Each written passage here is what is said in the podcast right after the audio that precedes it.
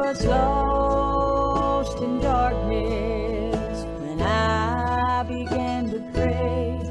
Then Jesus came to me on that faithful day.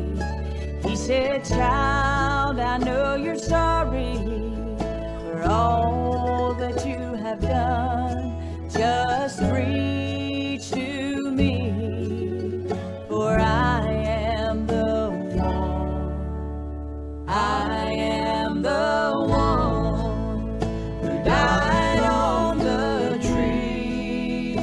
I am the one who will set you free. When I heard you cry, have mercy on me.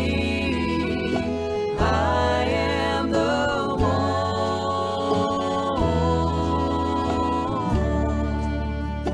I am the one."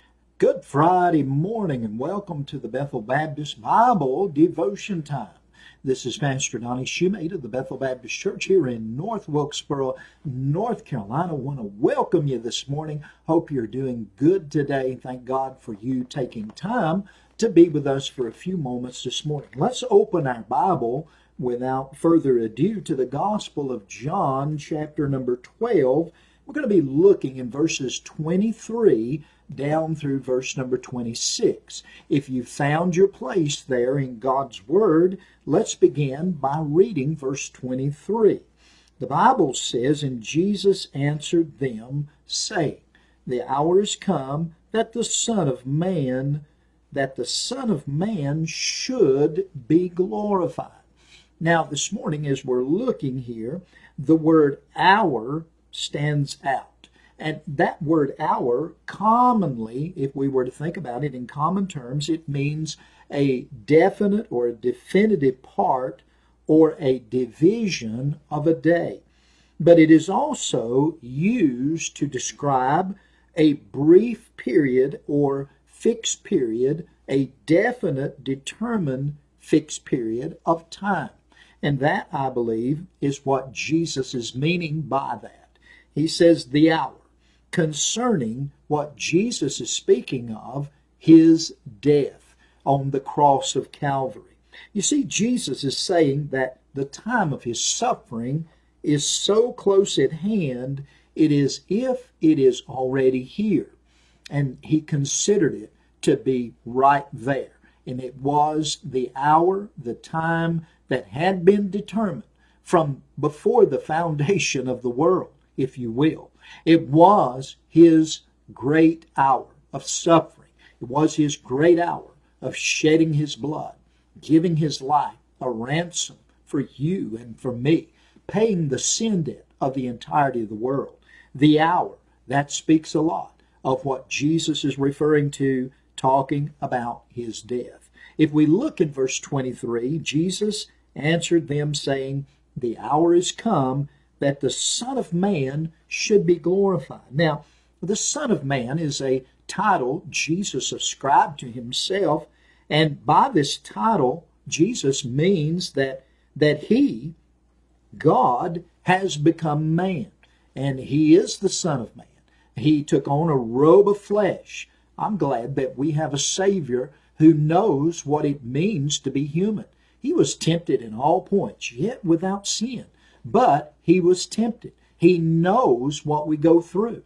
And he is a caring and compassionate Savior simply because he had a robe of flesh and walked around in this world just as you and I do. But the title, the Son of Man, it's a very interesting title. And he would die for the sins of the world. And he would arise from the dead, and I'm glad that he did arose. He, he arose, and I'm glad for that. And it is the greatest victory to be given to God and to the Father, that the Son of God died for us and come up out of the grave to the glory of God.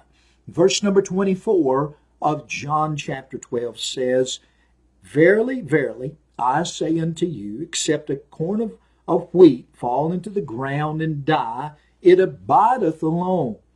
But if it die, it bringeth forth much fruit.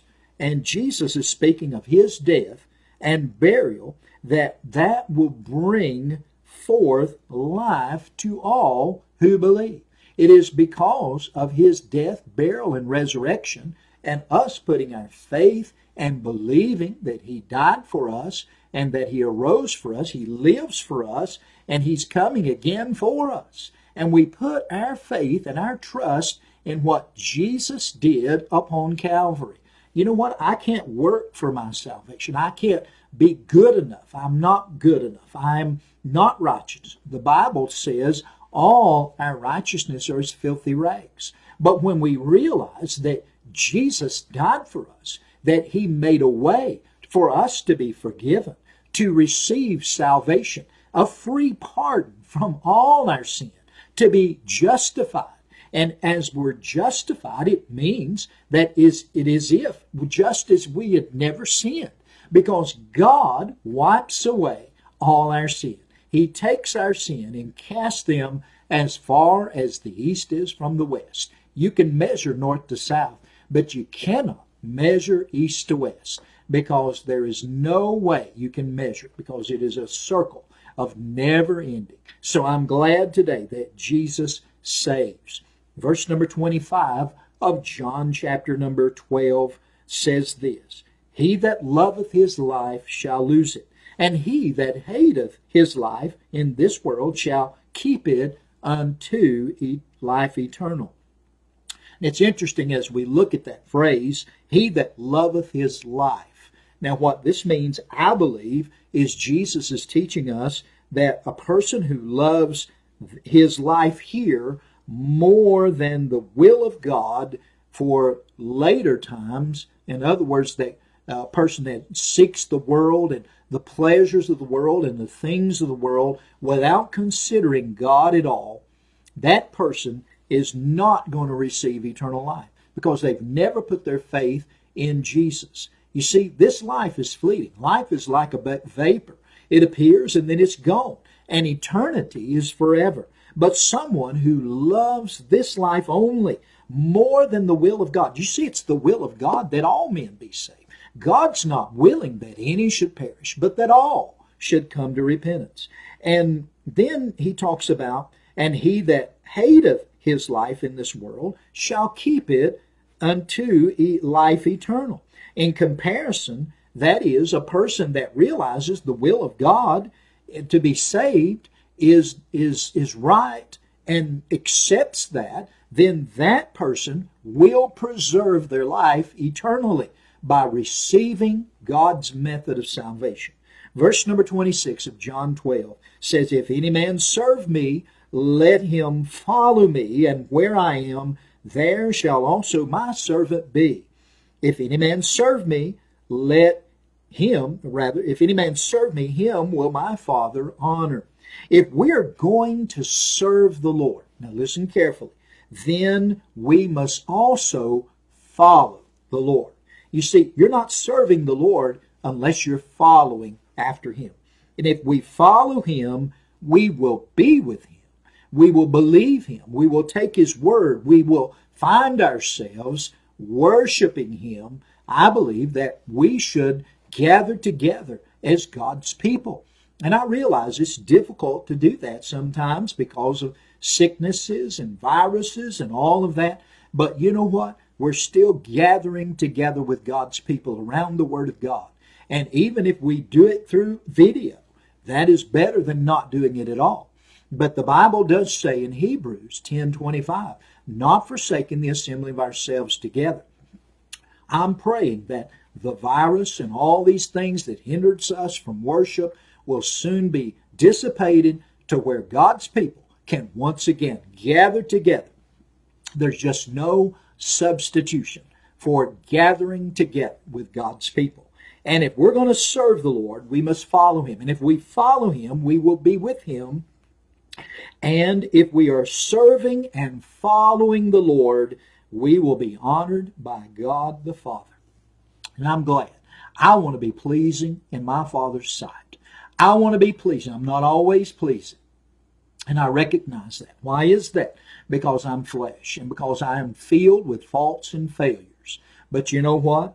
I've decided to follow Jesus. I've decided to serve him. And if I'm going to serve him, I must follow him. And if I follow and serve the Lord, then will I please my Heavenly Father. And that is what Jesus is talking about. And we should not be uh, connected into this world so deep. I realize that we all have things in this world. We all have people in this world, places we like to go to. There's nothing wrong with that. But when those things become more important than the things of God, serving God, following Jesus brings honor to the Father, and it pleases him.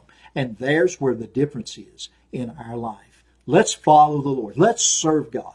Let's do more for him right now than we have ever done before. Who knows? Today could be the day when the Lord returns. I want to be found faithful. I want to be found serving and following my Savior. May God bless you today, and I hope you have a great weekend. Lord willing, we'll be back on Monday morning and pick back up in our Bible study, and, and we thank the Lord for you being with us. God bless you, and have a great weekend. Bye-bye.